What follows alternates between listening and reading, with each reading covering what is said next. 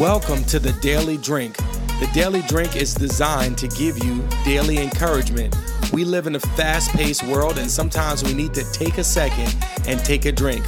So, we have daily messages as well as a monthly prophetic message to encourage you in your walk with Jesus. So, come on and join us for our next installment of The Daily Drink.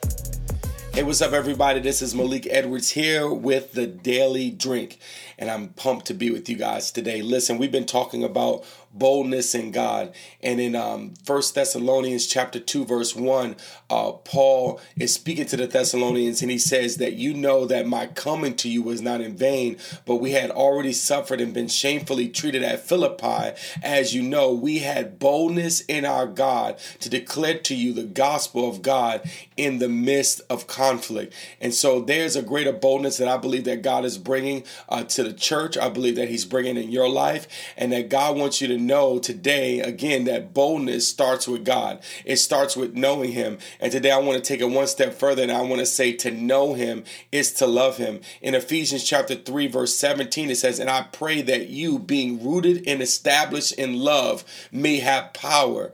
And so uh, the only way that we can really move in the power of God, the only way that we can really move in boldness is if we know and we are, which when I'm saying know, that means to be intimate with, to be rooted and established in the love of God. See, Paul is speaking about experiencing God's love in a way that's infinitely greater than mere intellectual knowledge. He goes on in verse 19, it says, To know this love that surpasses knowledge, that you may be filled to the measure of all the fullness of God.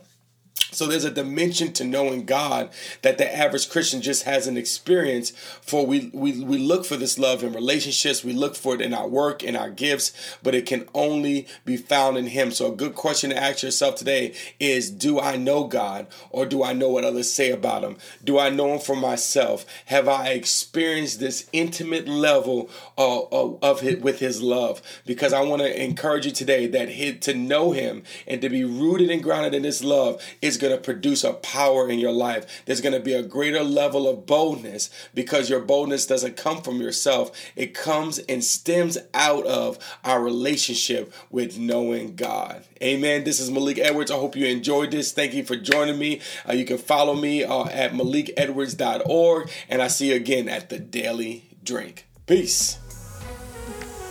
Thank you for listening to the Daily Drink. For more info, you can find us on the web at malikedwards.org, on Facebook at Malik Edwards Ministries, or on Instagram at Pastor Malik.